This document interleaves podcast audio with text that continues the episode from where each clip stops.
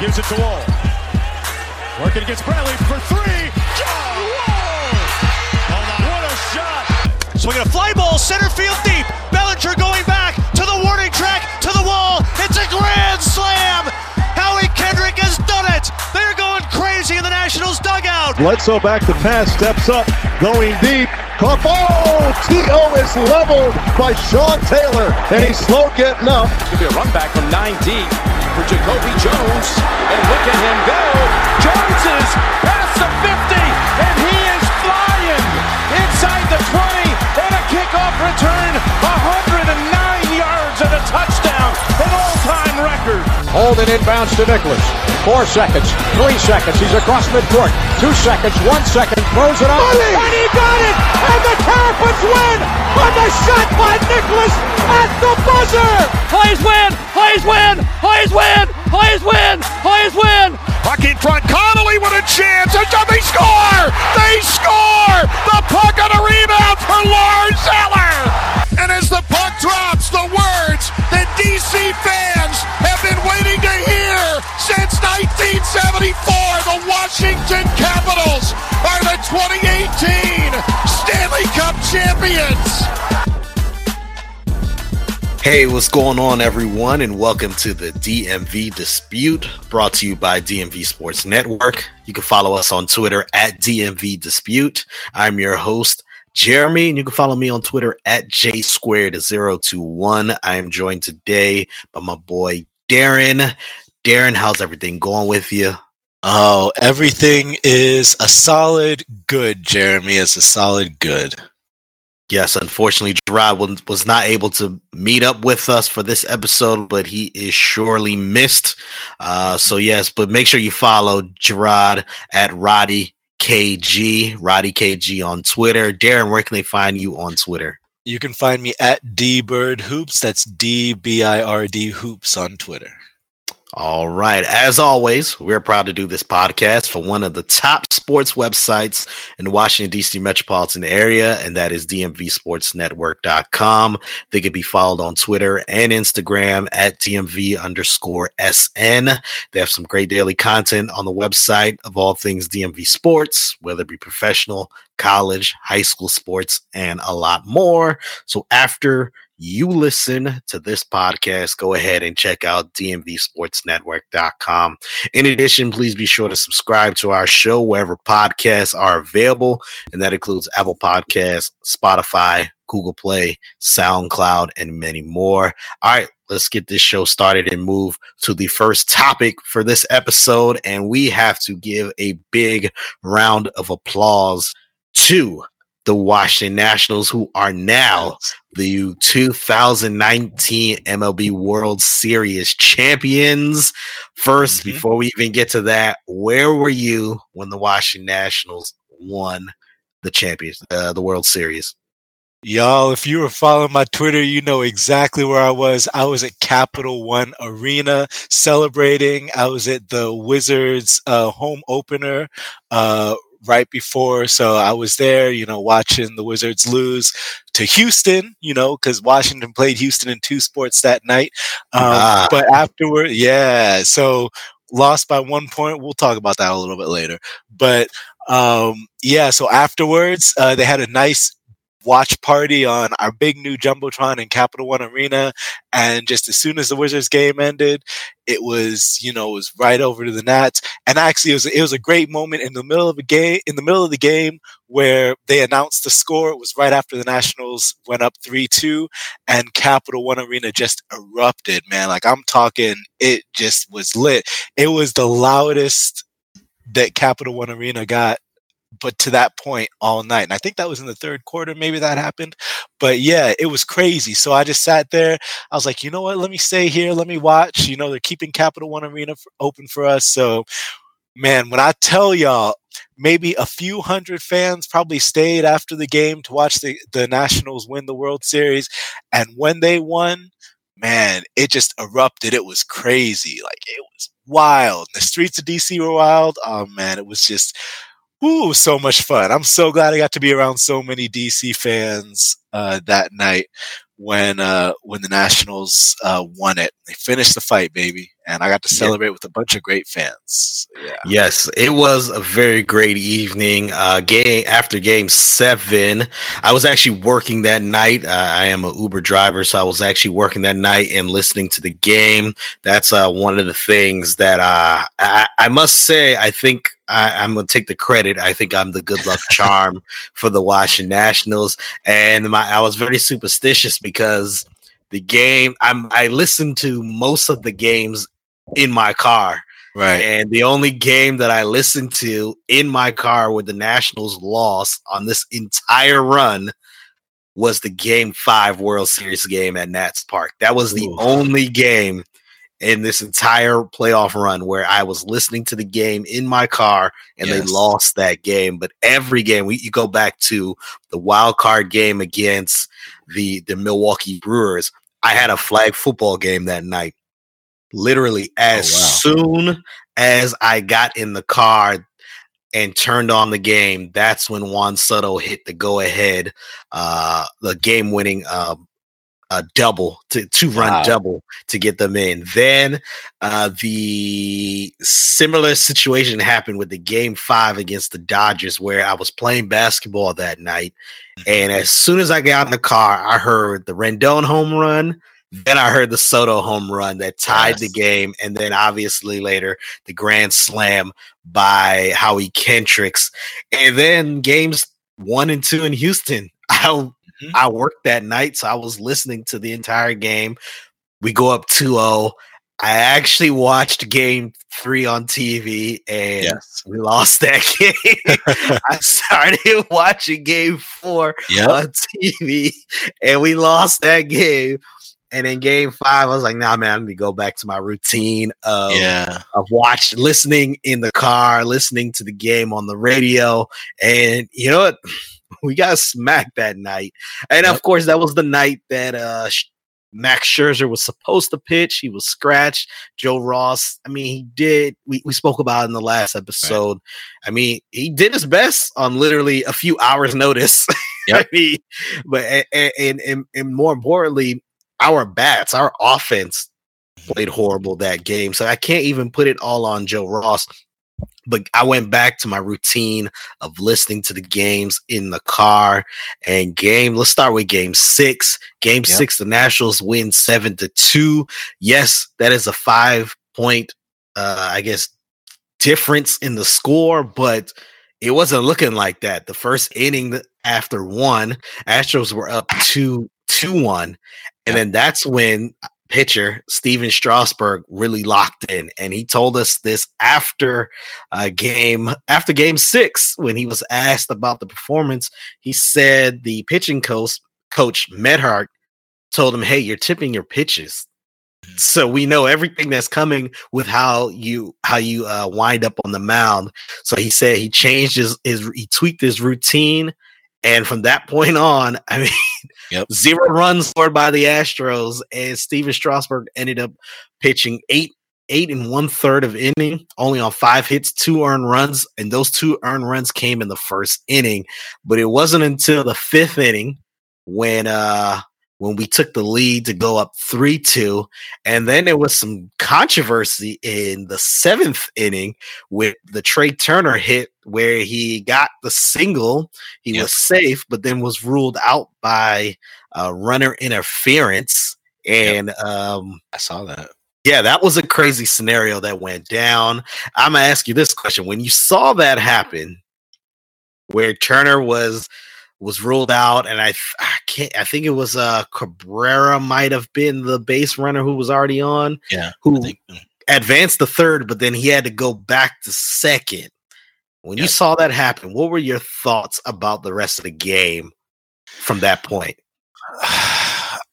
Honestly, I still had faith. I thought now maybe it was just the hype of of just where I was and just being super excited, being with all the other fans and whatnot. But I mean, I was I jumped out of my seat. I was like, uh uh this is crazy. But you know, I still have faith in in the Nats. I I I knew we'd be okay. I, I, I wasn't worried. I felt like the momentum at that point was already kind of on our side. So no matter what happened, I thought we could find a way to pull it out. And you know, it's and it's funny that you say um, you know superstition just kind of to, to trail back to a point because i think I, I, I mentioned either last week maybe last couple weeks um, that when i don't watch a game from the beginning i'm just superstitious that it just means that we're gonna lose so i you know i almost i almost didn't want to stay uh, for for the for the Nats watch party. I was going like, you know what? I need to stick to it. I need to just not watch. But you know what? I didn't watch games three, four, and five, and they still lost. So I figured, you know, what's the worst can happen? And I want to be here and experience it. So, um, yeah, I was like, you know, I'm going to stay. Uh, you know, forget superstition. But yeah, I mean, even with that, even with that play, I thought that you know, I thought the Nat the Nats still had it. I thought they had the momentum. I thought they were still gonna find a way to close out, and they've been playing well enough that I honestly wasn't too concerned. Yes. So then when it, it at that point, you know, I'm not gonna lie, I was kind of like, oh man, yeah. here we go again. Something where we were about to literally get probably two runs. Yep. We were gonna have a runner on first and third with no outs. And I was like, mm-hmm. okay, like we we should be like we should be fine. But then you had that situation come up where uh where we're ruled out on that play, and I'm kind of like, oh man, oh man. so but then DC Sports, yes, I was like, this is so DC. Like yep. something crazy is gonna happen, and it's gonna make this game like more. And I, I wasn't thinking we were gonna lose that game, but I was more like, okay, this game is gonna get real stressful. Right. Like we're gonna it's about to get real stressful now. Like we were about to probably open it up on this in this inning, and then we're we're playing in game seven. But then I'm sitting there like, man, it's about to get real stressful. But like Rasheed Wallace would say in basketball, ball don't lie, because Anthony Rendon then hits a two-run home run. Ooh, was it two batters later? Yep. And then we add on two more runs to make it seven to two. And then we move on to game seven. And starting pitchers are Zach Greinke and Max Scherzer. Max Scherzer yep. says, "You know what? I'm good. I'm ready. Like, let's go." and I know I we mentioned it off air last week. We thought that, you know what? It might be a blessing in disguise that Max did not pitch game 5. Yep because he might not have been ready or effective in a possible game seven. And I also think the Nationals had confidence in themselves that look, okay, we lose game five. That doesn't mean it's over. Like we're right. not scared to play two games in Houston. We already got two wins in Houston already. Right. Exactly. Especially so, after you, yeah, after you already got those first two wins, I think they felt like they could win those in Houston. So Max Scherzer pitches, but the second inning, I think it was Yuli Gurriel ends up hitting a home run in the second inning, and it's not looking good. Let's fast forward to, or actually, let's talk about innings one through six with Zach Greinke. Six innings go by. What are your thoughts after six innings, uh, Darren? nerves, nerves, just just nervous. Again, I was I was fortunate enough to to have been distracted. Yes, by, you were at the Wizards game. The Wizards yes. game. But, I mean, I, obviously, I was checking it on my phone during the game because you know that was an exciting game. But again, we'll we'll get to that later. Um, so I was I was fortunately distracted. And by the time the game ended, uh, it was I think when it ended when they finally switched over to the Nats, uh, it was the bottom of the sixth actually. Um, yeah, was was it? No, was it the bottom? It was, it was the. Uh, it was, I remember it was, it was like the seventh. seventh. It was yes. the bottom of the seventh. Yes, it was the bottom of the seventh.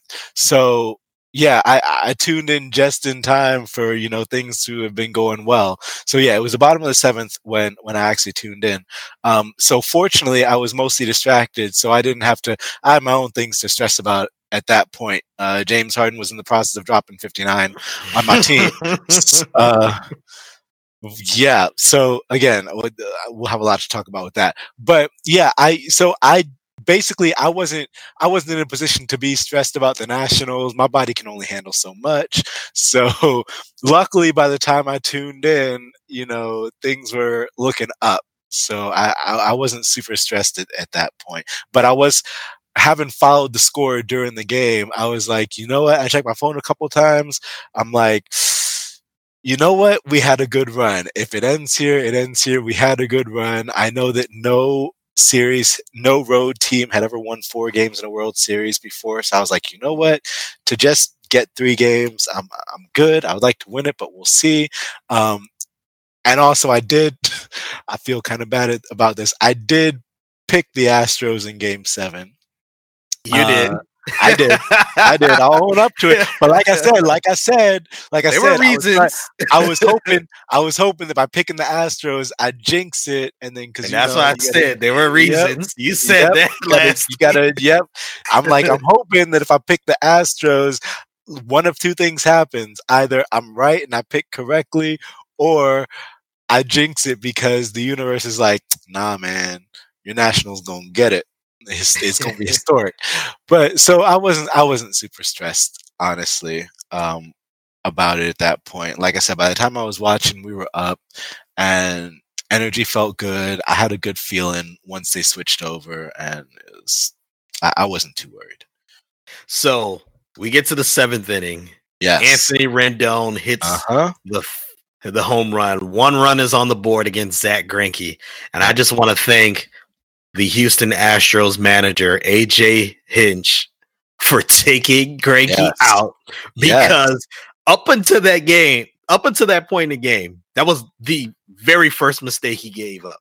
Mhm. Like we couldn't hit the ball against him. It was only two hits through through six innings so far. Yep. Gave up a home run. He still was effective, but you know, analytics tells you, hey, you got to get your pitcher out, get to the bullpen, and I'm glad because then uh, Soto got on board. Uh, he drew a walk, and then Howie Kendricks hits another clutch home run off the right field foul pole, and the Nats go up three to two. They end up adding a run in the eighth inning. They end up adding two runs in the eighth inning. Yep. Nats win six two in Game Seven. You mentioned it before.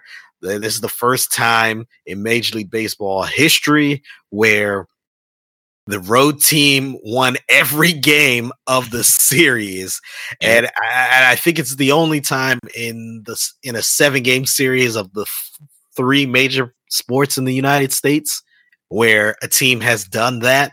So that was an impressive feat Yes. and I was uh, I didn't even get I didn't even tell you all where I was. I, I said I was in the streets doing Uber, but I ended up I ended up when the game ended, I was outside of Nats Park. I got outside, people were celebrating. Uh, people from the watch party, uh, Yep. people who were at the bars and the restaurants nearby. Uh, there was even a fire truck that was out there, and the firefighters were letting people jump on the fire truck. And we were out there having a good time. Uh, yes, it was a great time for Washington. Uh, I would say if you had to compare the two championships and how the celebrations were at least the night of the championship, I would say the Nats was it was a bigger celebration. Uh, you were at the Capital One Arena, and then obviously, which is in Chinatown, Yeah. uh, which is where actually the Capitals play. For those that don't Yeah. know, and so what was the vibe like at in uh, in Gallery Place for you? Gallery Place was, I mean, obviously not as lit as Nat as Nats Park, obviously, but you know, it was it was chanting, you know, it was people out in these streets, you know, it was it was wild. Uh, you know, the police had their sirens going, like the police were like, you know, they they so if you don't know if you've never been to Capital One Arena, they block off uh F Street right in front of uh right in front of Cap One. Uh so that people can so that people can walk walk uh uh up F Street. Um, but yeah, like the police had their sirens going, like just like like not in like a in like a police everybody calm down way, but like you could tell it was like a celebration way, and just people people chanting in the streets, people chanting all through downtown DC. Like honestly, people running out of bars, like just celebrating whatnot, because you know all the bars around Gallery Place were open. Obviously, everybody was showing the Nats game, but it was just it was it was crazy. I mean, not as crazy as like I said, Nats Park. Cause I saw some of those videos, and man, those that was wild. But it was still a great atmosphere, and it was loud. And but honestly, it was it was kind of contained right around Gallery Place. Once I got a little further away from the arena, like about a block or two away, it was you know it was kind of chill. You could still hear people, yelling, but you know it wasn't as crazy as as the Caps because obviously they were in um, obviously the Capitals people were celebrating at Capital One Arena, so it was actually in downtown mm-hmm. DC. So obviously that was pretty different. Um, but yeah, uh, I would say the vibe was pretty good. It was pretty chill, and like even and it was funny. Like I mentioned, uh, the Wizards played Houston, so you also had like Astros fans that were staying to watch the World Series too. But actually, yep. a lot of them, a lot of them, uh, vacated uh, by the top of the ninth because they're like, okay, this isn't looking good, so we're just gonna head out. Um, aside from like the very few stragglers that were like, I'm gonna watch, I'm gonna see this out, it was all Nats fans in Capital One Arena and the surrounding areas, and it was just a great atmosphere. Just everybody high fiving random people, just you know, everything just crazy. Exactly what you might imagine it to be. Kind of like a low scale version of what was going on at Nats So now we get to the MVP of the World Series. The MVP was Stephen Strasburg. Yep. Uh, do you think Stephen Strasburg should have been named the MVP? Absolutely. Um, I I totally support it. Uh, I think that you know the things that Stephen Strasburg has done, uh, not just in this series but in these playoffs, have been absolutely amazing. You know, honestly, he's he's probably the biggest reason why um, the Nats were able to make it. You know, just his pitching was just amazing. I think you could make an argument for several guys, but I think you know I'm not disappointed in in what Strasburg did. You know, he's you know he's he's been a very dominant pitcher in this series and i think that you know his quote unquote legend is is really spreading and you know he's definitely making an argument for being hopefully a future hall of famer especially with this with this world series win so yeah i can I can definitely support that. You could also make other arguments for guys like you know Juan Soto and, and and, whatnot, but I think Stephen Strasburg definitely deserved it. I'm not I'm not against him winning uh, MVP of this series. I would have to agree with you. Also, uh, Stra- uh, Strasburg, the two games that he pitched are gems. They are going to be games that baseball historians are going to remember how he pitched uh, in those games, how people speak about Bob Gibson and um and I'm having a blank. What's the great Dodger uh the great Dodger pitcher? I can't remember his name now. I can't believe I'm having a blank. But uh, when we talk about other great pitchers like Roger Clemens and Curt Schilling and and Randy Johnson in the Game Six in the 2001 World Series, these are going to be games that historians are going to remember if they had named Juan Soto, I would have been cool with that also, to be honest. Um, I so it, I'd have been cool with either of those players, but it had to be one of those two because Juan. Soto, he played well against the big names. He played well against Verlander and and Greinke and um, Gerrit Cole, who had a chance to help out in relief and AJ Hinch did not put him in. And I think he probably felt that, you know what? Gerrit Cole pitched in game five. He might not be effective three days later. And kind of similar to what I was thinking about with Max Scherzer. He probably thought the same way, but hey, he is a Major League Baseball manager, and uh, it backfired for him. But uh, yeah, back to the original question about MVP. I would have been fine with it if it was Juan Soto, but I do believe uh, Strasburg did deserve it also. Now the victory parade, or they had the victory parade. Did you go to it? I did not go to it. I was working on Saturday. Yeah, I didn't have time to go either because I had some other obligations. So I did not have time.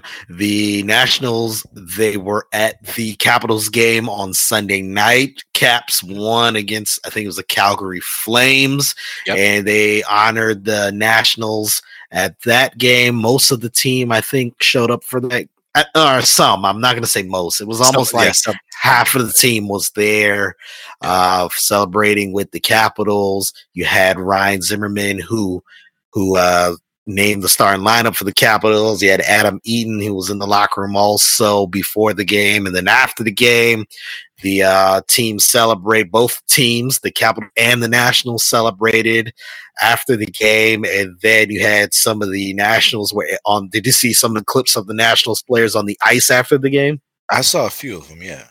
Yep. Yep. And then on Monday. Uh, the Nationals were at the White House. We we don't get into politics really in this in this podcast but uh sports did meet politics on monday yep. at the white house uh, you had Kurt Suzuki who came out with a "Make America Great" hat. Yeah. Then you had uh, one of the big captains, Ryan Zimmerman. He spoke about how um, how Zimmerman, I mean, sorry, how President Donald Trump is doing well for the country. And he had a lot of outrage on social media. I saw some people even say, man, I was rooting for the Nationals because of the drama that was happening in Houston.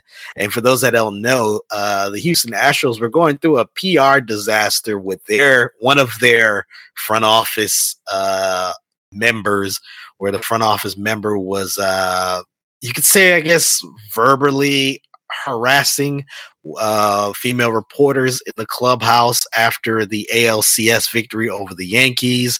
For those that don't know, uh, I'll try and be quick and recap. Uh, Osuna, he he was uh, accused of domestic, or he he no, he was suspended for domestic violence last season, and he was released from his previous team. I think was it the was it the Blue Jays? I think it's the Blue uh, Jays. Yeah, Blue Jays. And the, then uh, the Astros decided to sign him uh, for their playoff run last year. They didn't obviously win the World Series last year, but then you know they they he played this year in the in the playoffs and of course the World Series. And after the ALCS victory uh, against the Yankees, where Osuna actually pitched horribly uh, that front office exec was taunting women, uh, female reporters in the clubhouse and saying, "You see, you see why we signed Osuna. You see why yep. we signed Osuna." And he was purposely talking to female reporters who were against the signing of Osuna.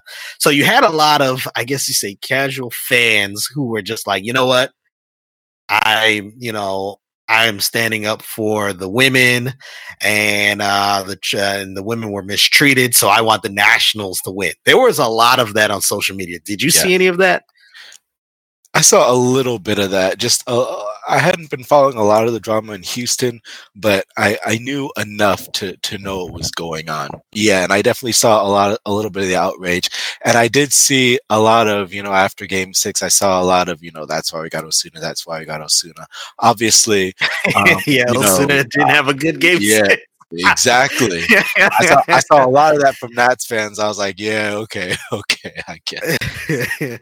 and then, and then obviously the Nats go. We go. I want to get back to why we, we brought this up.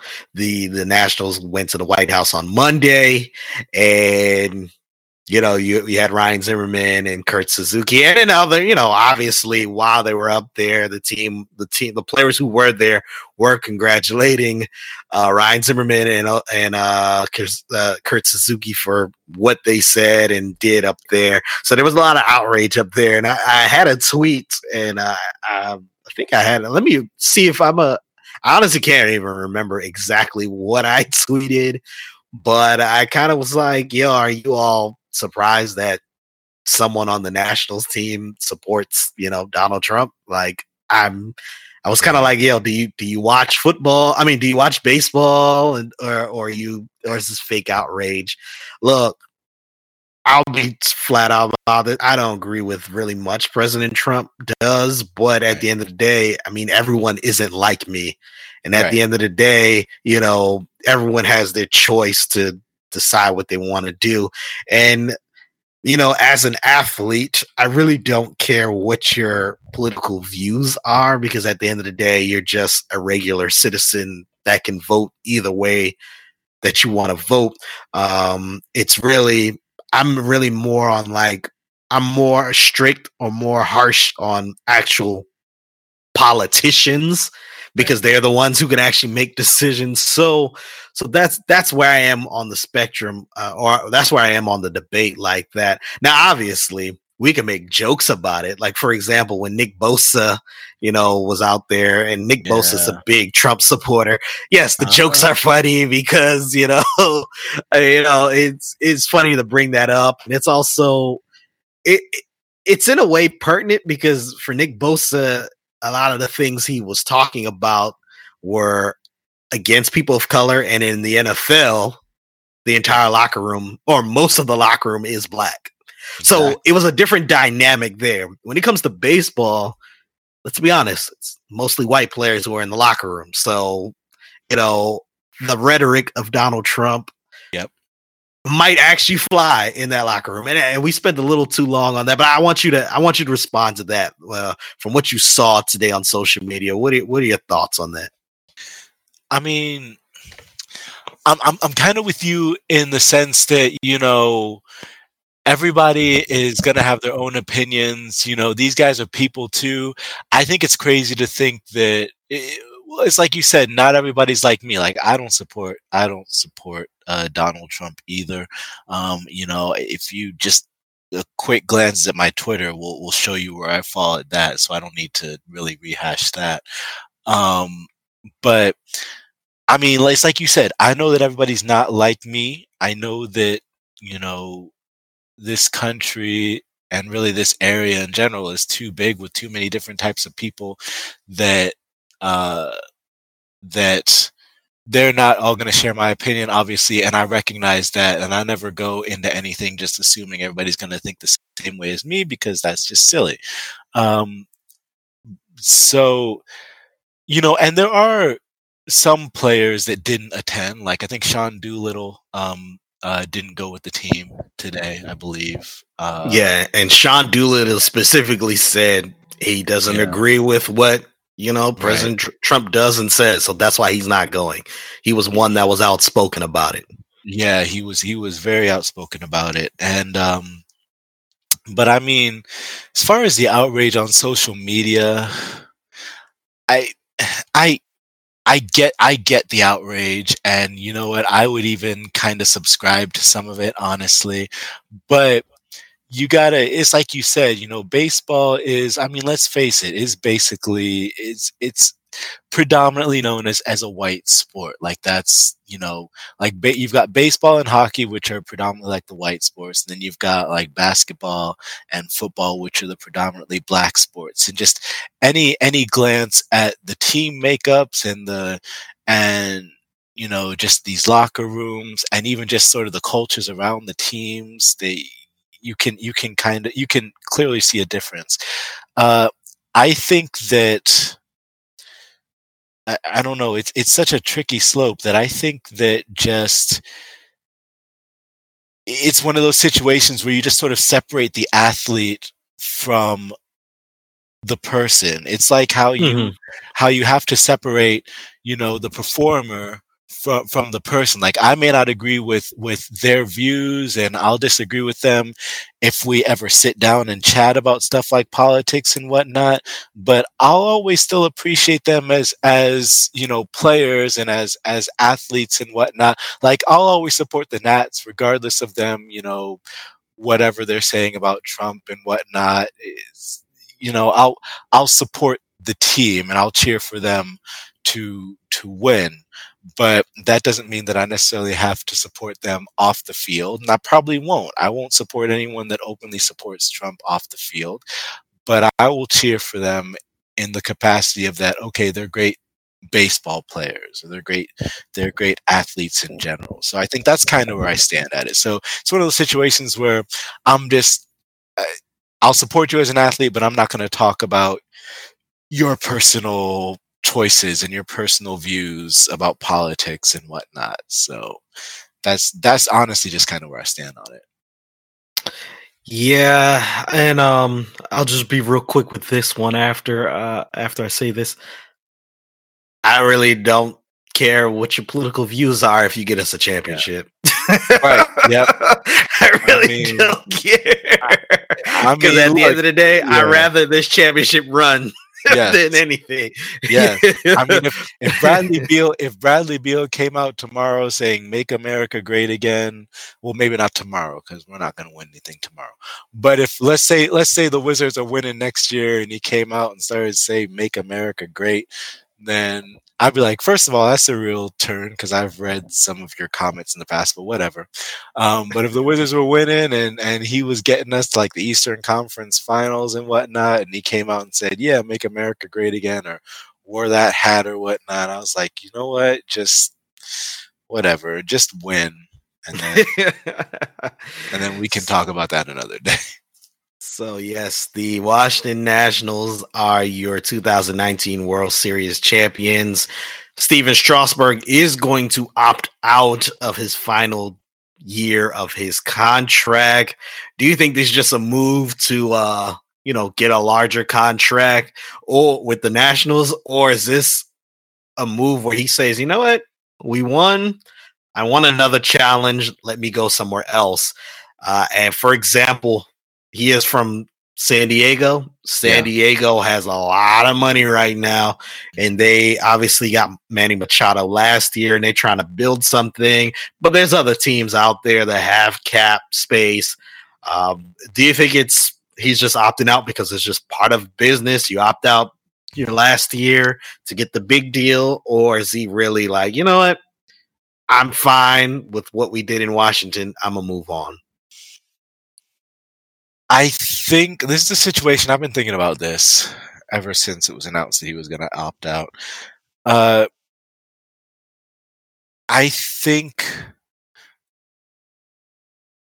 I think my gut feeling is that he wants to be in DC and he wants to try and keep winning championships in DC for as long as possible.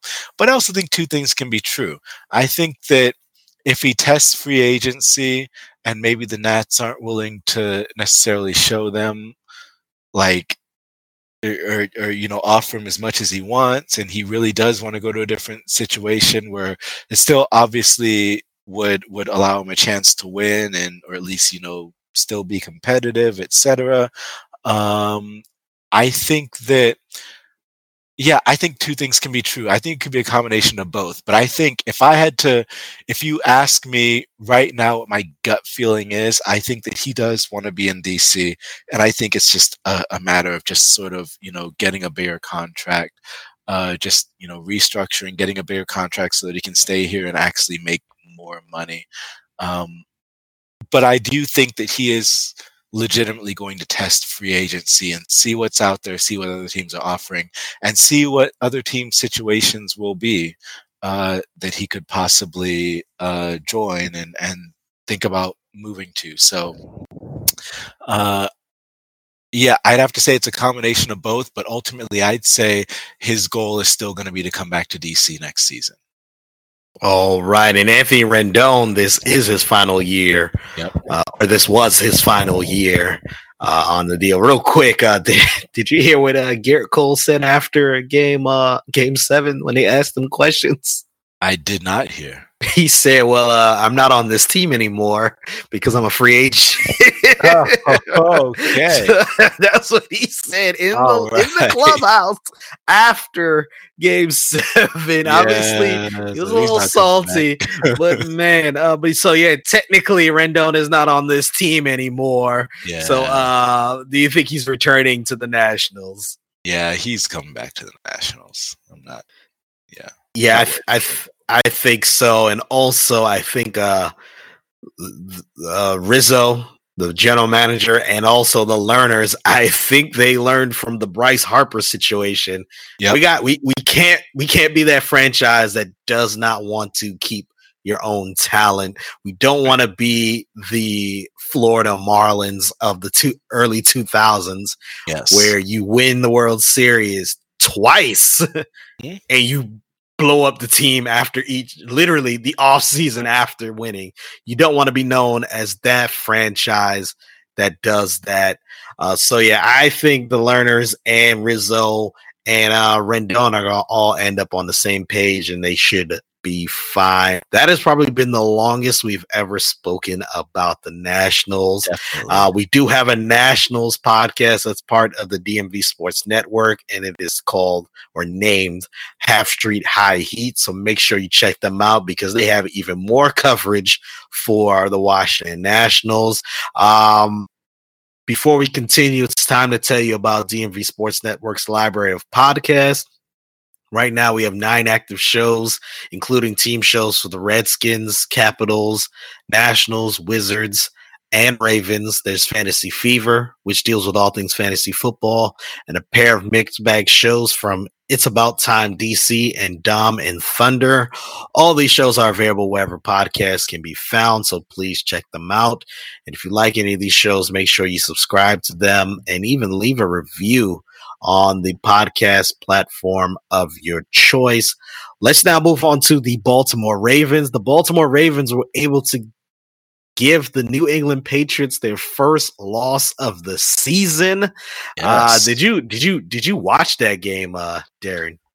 Uh, I did not see this game. I had other. I was check. I was checking out on the score all night, but I didn't actually get to watch it. I caught the highlights this morning. I had obligations on Sunday night, but yeah, it was it was looking good. But I was watching football all day before that, but I just didn't catch that one. The Baltimore Ravens defeated the New England Patriots 37 to 20, and to be honest, there are stretches in that game where it was it didn't even seem like it was that close. Like. I, that's a 17 point victory, but it seemed like the the the the attitude or the the feeling of that game seemed like it was like a 40 point blowout to yep. be honest. Uh lamar jackson he's playing phenomenal right now. Just want to give a bring up his stat line real quick and i had it here. Uh but when it comes to his stat line 17 for 23 passing, 163 yep. yards, one touchdown. But when it came to rushing, he had 61 rushing yards, two touchdowns on 16 attempts. Mark Ingram Jr. also had 115 rushing yards on 15 carries. That's a 7.7 uh, yards per per rush. Tom Brady threw the ball 46 times, completed 30 of them. He only had 285 passing yards. He had one touchdown and an interception.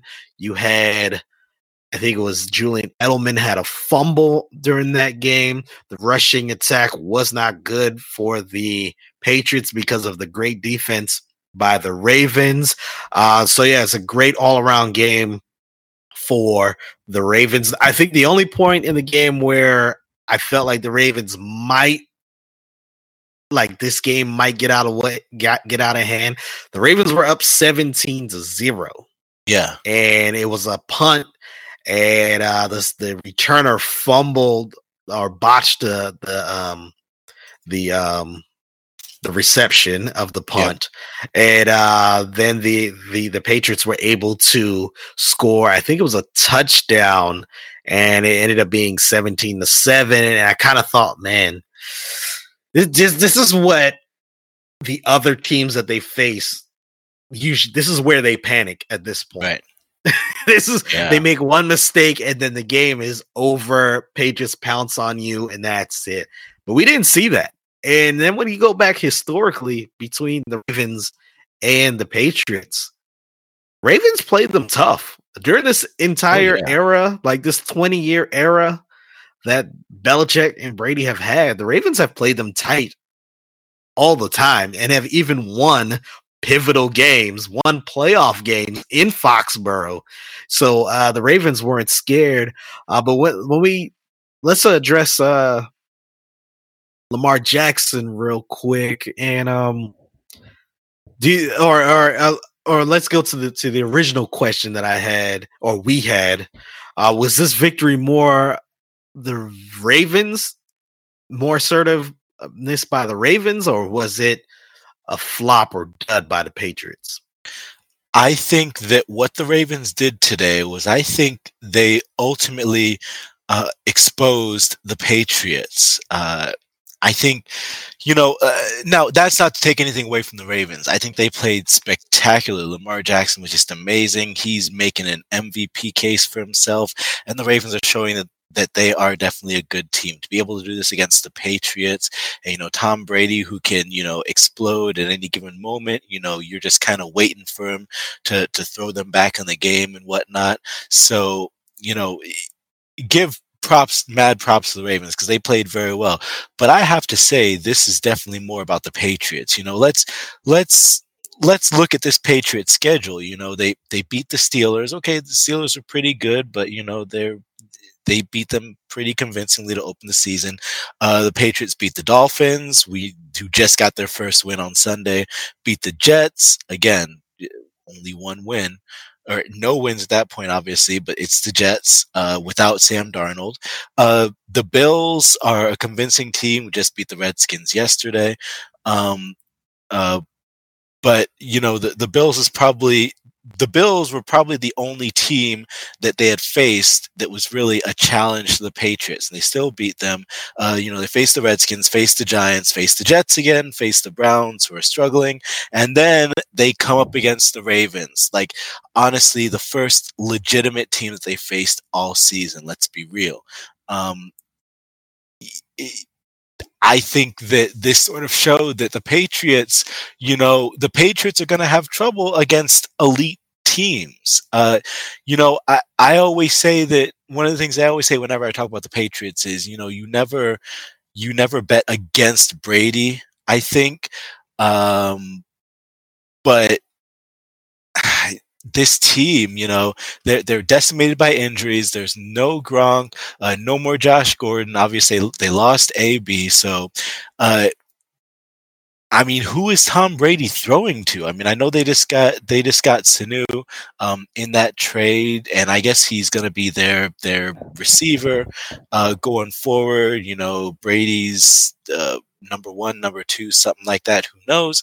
But I think that the Patriots, you know, they just got, I think they got exposed by the Ravens. They got exposed by a good team that's playing very well. Their defense didn't hold up. Their defense was just letting down, and just their offense wasn't able to make enough happen to win this game. And I think that as the Patriots come up against teams that can actually play pretty well, that can actually beat good teams, which the Ravens have proven themselves to beat good teams. They've they have a very very quality uh, offense and and a and a pretty decent defense, and they've gotten some you know real wins. So as we see the Patriots enter into this little stretch where they've got teams that are going to play them hard. You know, they've got the Eagles in a couple weeks after this bye week. Uh, then they've got the Cowboys. Then they've got the Texans. Then they've got the Chiefs, um, who presumably Patrick Mahomes will be back at that point. Um, I think these teams are going to give the Patriots a run for their money. You know, it's not going to be the cakewalk they've had uh, in the beginning of the season. So I think this Ravens team just showed how how weak this Patriots team can potentially be. Uh, Brady's getting older. You know, I know that doesn't mean a whole lot necessarily because he's still Brady. He's still making unbelievable throws and just you know doing things that 42 year olds just shouldn't be able to do.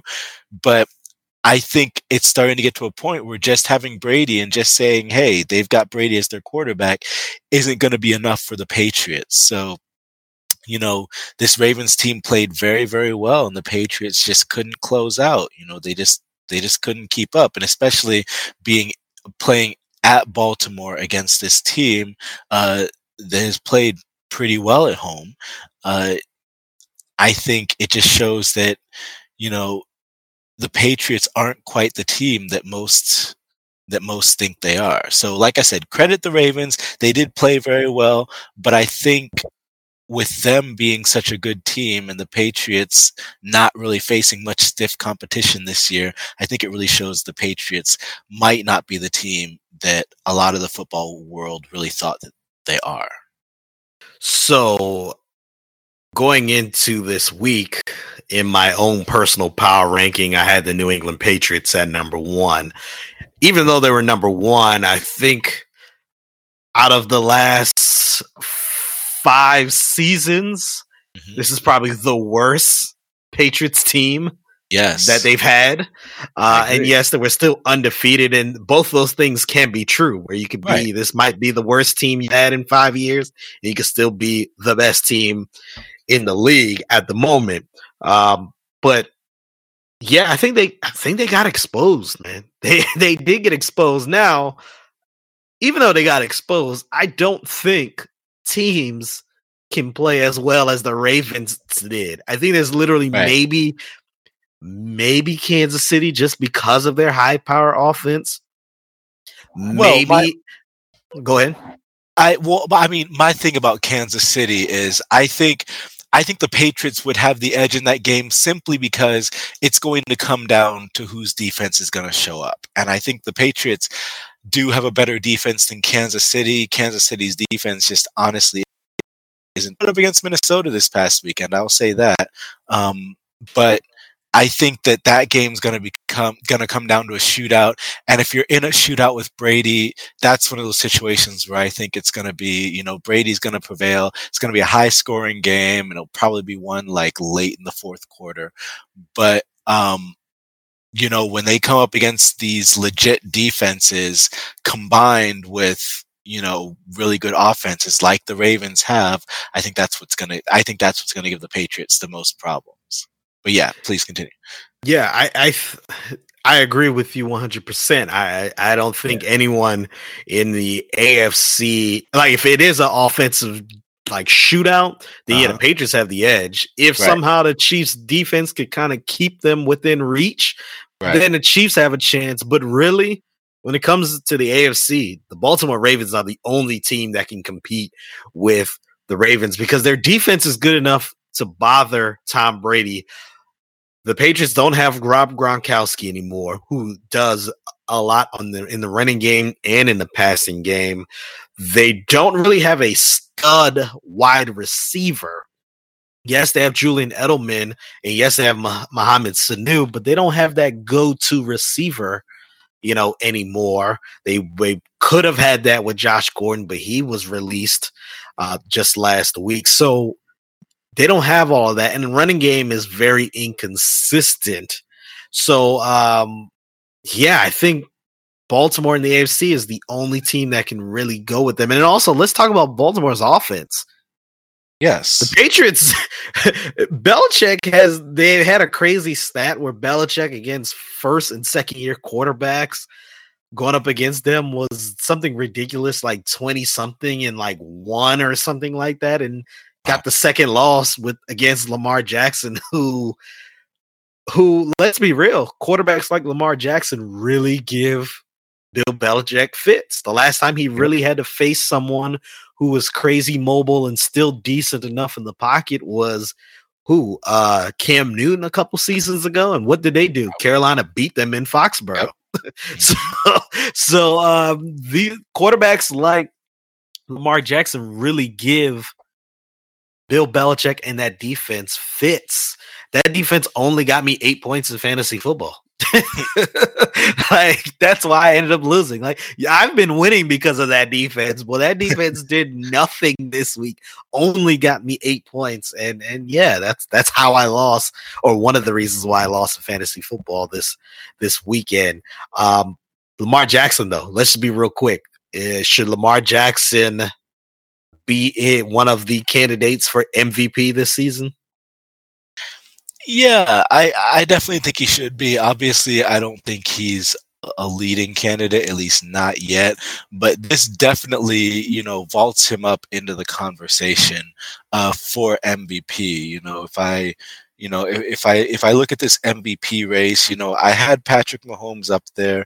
Obviously, you know, he's he's I won't say completely out of it, but I mean he is injured right now. We'll, we'll just kind of see. Um, you know, obviously I like guys like uh, Christian McCaffrey. You know, he's up there. Um, but Lamar Jackson is definitely for sure, um, absolutely in the MVP race, in MVP consideration, and as you know, especially if he ends up getting this team to where they need to be um, in good position. Obviously, I the Steelers aren't really going away, but I don't see them as being a threat to to the Ravens um, in this division. Um, so I think that if he can lead them, if Lamar Jackson can lead the uh, the Ravens to winning the division, which I think they will, um, and getting them in a really good position to have home field uh, for a good chunk of the playoffs, if not throughout the playoffs, then that'll definitely do a lot uh, to get Lamar Jackson up into that conversation. Because I mean, he's he's on a historic run. I think you know if he had, they were saying if he had rushed for for hundred yards uh, in this game Sunday, I think he would have broken the NFL record, if I'm not mistaken, for, for yeah, like for halfway through the season. yeah, for like consecutive games of, of rushing for 100 yards or more. Um, I think he was tied for the record, and he would have broken it with this game. But yeah, um, you know, he's just doing amazing things, and you know, I think he's definitely in the MVP consideration. I don't see him as necessarily a top candidate, but he's definitely in the con- in consideration in the running um, for MVP. Uh, my only concern about Lamar Jackson is whether or not this is truly sustainable. You know, if he's gonna if he's gonna run, if he's gonna put this this wear and tear on his body, then you know, and I think I've said this in the past. My concern is how long is his career gonna be if he's basically you know, splitting his running with his throwing. But honestly, I think he'll figure it out. I think he'll put it all together eventually. So, you know, I think that he will be fine. I think he should have a, a long career, barring any serious injury. He should be fine. But yeah, for for this season, he's definitely in the MVP conversation. I think he should be an MVP candidate.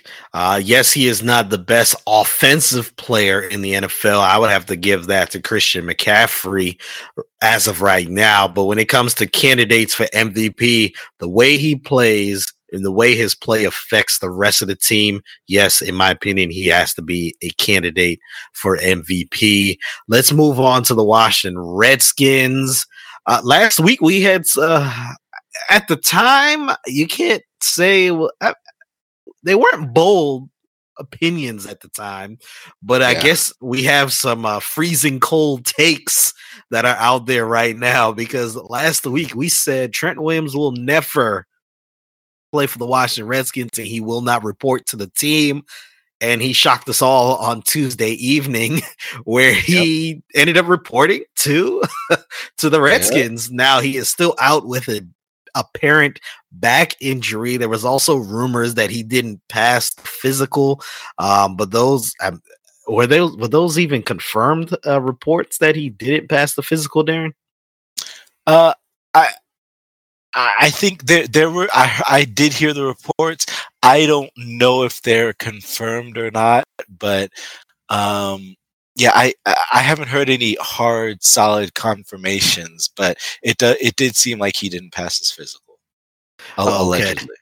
So, uh, yeah, so he is still out with the injury, but he is technically on the roster now. So uh, we were wrong about that, I, think, I, guess. Yeah, I think he's. I think he's. I think the last thing I saw was that it's some sort of quote unquote back injury. I think. I think that's what they're i think that's what they're going with whatever it is. But the last i heard was that he was being you know he was undergoing his physical um, and it, it's one of those things that contradicts because i think other players like adrian peterson or whoever i think they've said that he seemed fairly healthy. Um, i think you know the guys that have checked on him the guys that have talked to him um, said he seemed fairly healthy, but I guess he allegedly didn't really pass his physical, and now it's like some sort of back injury or something. So I, I, I can't say for sure. There's just there's there's so much going on with with Trent Williams in this whole situation that I, I wouldn't even know where to begin. But the big news from the Washington Redskins, even though they did not win on Sunday against the Bills, Dwayne Haskins got his first professional start. Uh, he had, well, before we even talk about what he had, I want to go through the stats real quick and the score. Uh, the Redskins fell to the Bills. That was who they played. Yes, eh, the Bills. they fell the to Bills. the Bills 24 to 9 in Buffalo. The the Redskins typically don't play the Bills good on the road. I think pretty much the home team usually wins these matchups. Yeah. Um usually. Dwayne Haskins, 15 for 22, 144 run, 144 yards, no touchdowns, but no interceptions. Adrian Peterson, 18 carries, 108 rushing yards for a six yard average. But they did, like we said, mentioned, they did fall to the Bills. Let's start with Dwayne Haskins. What grade do you give, do you give uh, Dwayne Haskins so far, or after game one, after seeing that performance?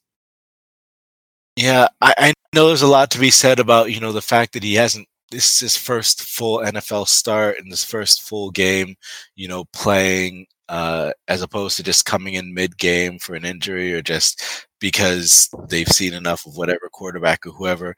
Uh, you know, I'd have to give Dwayne Haskins for this performance. Uh, I'd have to give him a C. I think he was kind of a solid average. Uh, there were no touchdowns. He didn't. He still hasn't thrown a touchdown pass, which is disappointing. And in fact, you know, what what is the stat? It's apparently for the the Redskins haven't had a touchdown in what the last. Last, what was it? I last, it was like last three 14, games. Yeah, was it was it is it like the last 14 quarters or something I think cuz it was like be, uh, I, think coming in cuz they haven't they haven't had a touchdown I think since the first I think it's 13. Oh, oh, 13. so okay. Yes. Since I think the first so I think it would be 14. Yeah, if it's the, if it's I, if it's the first half, if the last touchdown they had was the first half of the Miami yeah. game, then yes, it is 14 quarters. Yeah, cuz I think I think I remember at halftime yesterday it was like they hadn't had a touchdown, or at least not a throwing touchdown. But I think it was even a touchdown. I think they haven't scored a touchdown yeah, since that. That sounds sounds about right. 12, yeah, it was 12 quarters because yeah, it was through 12 quarters at halftime. So yeah, in 14 quarters, the Redskins haven't had a single touchdown. Um, so that's disappointing. Um, and obviously, all of not all of that is on Dwayne Haskins because um, in that time we've seen both Keenum and Haskins. But uh, you know, he hasn't he didn't throw any interceptions, which which is pretty good. But you know, the the not touchdowns, the, the no touchdowns doesn't look good. I think he uh you know, he needs to play more. He needs to develop. I think he's showing a little bit better vision. You know, having worked with the starters this season, definitely, or this week has definitely helped, obviously. Um, but there's still going to be a learning curve. And I think I said this early in the season there's going to be a learning curve uh, for Haskins. But I guess the only way that you can really learn at this point is just by playing NFL games. Um, but one of the big things to me is I think he looks a little bit tentative. Uh, it, it, concerns me. You know, th- there's a couple of plays where it looks like he is just unsure about himself. Like when he's out of the pocket, you know, there's moments when he's either looking to run or looking to throw, but he's not really committing to either. Um, like I saw a few plays where he would run, but then he'd kind of stutter step to where he's kind of thinking, "Oh, should I still try and throw it, or should I just go ahead and commit to to the run?" Um, and same situations where he'd kind of throw it, but it's the same sort of hesitation of where should I throw it or should I run? And I think those sort of question marks have to be taken out of his game. So I think I'll say a solid average simply because it's one of those situations where I think having him out there isn't going to positively or negatively impact our wins in the long run, at least not this season. Um, so you may as well just play him and get him his reps. And I, I don't think it'll be any better or worse having him versus having Case Keenum out there because Case Keenum, I think, might be good for at least breaking that touchdown drought, um, simply because he has experience and he's had more work with the with the starters. But you know, it's all a part of the growing process. And I think that Dwayne Haskins will get there eventually. But for right now, I'll give him just a solid average. And that's also mostly based on the potential that I've seen um, of him, you know, coming out of college, seeing what he's capable of, seeing he does have athletic ability, seeing he is a talented quarterback. So obviously the college game is different than the NFL game. I get that, but I believe that the potential is there. So I have to admit that I am kind of grading on that as well with potential. Um, but you know, he hasn't looked that great in the NFL so far, and he didn't look that great uh, yesterday. So a little bit of growth, but still has a lot of work to do. I think still very raw. I would have to give Dwayne Haskins a C. I'll give him a C, like a 75 on the assignment. Uh, I, or actually, I could drop it down maybe C minus. C minus. I'll give him a C minus. Give him like a solid seventy to seventy-two. because on, yeah, I had him on the higher C range. I had him somewhere up in the 77, 78 range. I say seventy to 72, 73 because uh, there were mistakes made by when we just talk about the overall uh, offense. There were mistakes yeah. made by the offensive line. Right. There were mistakes made by the wide receivers. Mm-hmm. Uh, the running game, for the most part, was fine. And let's be honest, I mean, they only called what? How many? Let me get. They only called throughout the game only 22 passes. So yep. he completed 15, 144, a little less than 10 yards per completion. Yep. Uh, but there were some moments in the game where you could set, you can obviously tell, okay, he missed the read or he um, took his eyes off downfield and and and and he missed the receiver that was open and things like that. Also, you know, his mechanics are a little different. I'm not going to yeah. say they're bad. They're just different. He kind of throws the ball like it's a baseball. Mm-hmm. Like he's a like he's a shortstop you know, throwing throwing the ball to, to second. That's how yes. it It's it's like he's throwing these like he winds up and then he releases it from his hand like a baseball. And nothing's wrong with that. It's just it might be something that he may need to work on. Uh, but but I would have to say I would give him a a C minus because there were some mistakes that he made, uh, but also there were mistakes obviously on his teammates. Like there were times that the offensive linemen just really didn't do what they're supposed to do. And I was actually listening to the Team 980 earlier today for a little bit. Rick Doc Walker, who is the sideline reporter for the radio broadcast, he said, Yeah, there were too many times when offensive linemen were just walking downfield when Adrian Peterson was busting big gains. And Adrian Peterson still has it. Yeah, I don't care what no one says. He I still agree. has it. Like this dude can ball and he can help a team like the Redskins, but he can also help a team that that's probably in championship contention if he were to play with them. So yeah, but uh, back to the original question, my my original grade would have to be a C minus, and you said more of a C plus, correct? Yeah, closer to a C plus. Yeah. All right, let's. Uh, w- we spent a lot of time on the Nationals, I must say. Uh, so we do have one more topic, and let's be quick about it. It's about the Washington Wizards. How many games have they played so far this season? Six games. They have played six. Yes, they just beat the Pistons tonight yes. to improve to two and five. Two. Uh, a nice quality win, blowout win over the Pistons, over the very depleted Pistons. But now they were. Now you said that uh, two and five or two and four. Uh, two and f- oh, uh, two and four. I'm sorry, two, two and, and four. So they did play six games. Okay. Um, let's just be real quick. Good, bad, and ugly. Darren, go ahead. for the Wizards right, season uh, so far. For the Wizards season. Okay. Uh, so the good. Uh, Bradley Beal's a stud. He got off to kind of a slow start, which honestly was expected because he tends to start a little bit slow in the seasons. But you know, he's been great. You know, in the in the the the Rockets game, uh, he um, you know, he he dueled James Harden all the way down the stretch. What he dropped 46 points in that game to Harden's 59. Uh, solid offensive output. Um, Rui Hachimura is showing why we drafted him. He's looking very good. Uh, you know, nobody played well in the game against the Timberwolves on Saturday. Um, you know, he he only had four points in that game. Um, only a couple rebounds. Just the team all around was not very good, but he is showing why the Wizards drafted him, and he's showing that he's going to be a very, very special player in this league one day.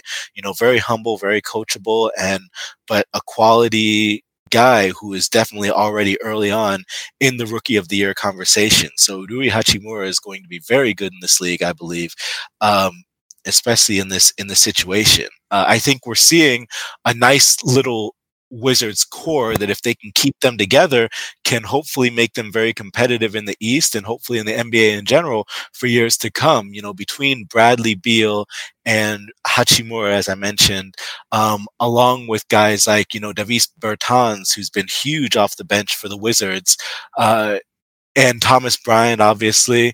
Um, even Mo Wagner has looked pretty good in spate in, in, in spots. You know, he he's had his moments where I'm not totally convinced, but he he's been pretty good. So as far as the good, it feels like the first year in a long time the Wizards have actually had a quality bench.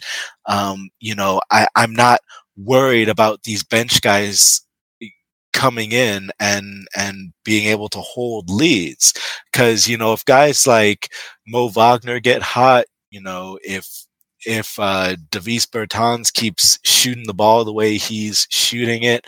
Um, even Isaiah Thomas, who did get the start tonight um, against the Pistons. But, you know, if they decide to switch it, if he becomes, you know, John Wall's backup whenever he gets back, or if, you know, if Ish Smith is reinserted in the starting lineup, who knows? We have a unit that can actually score and hold leads.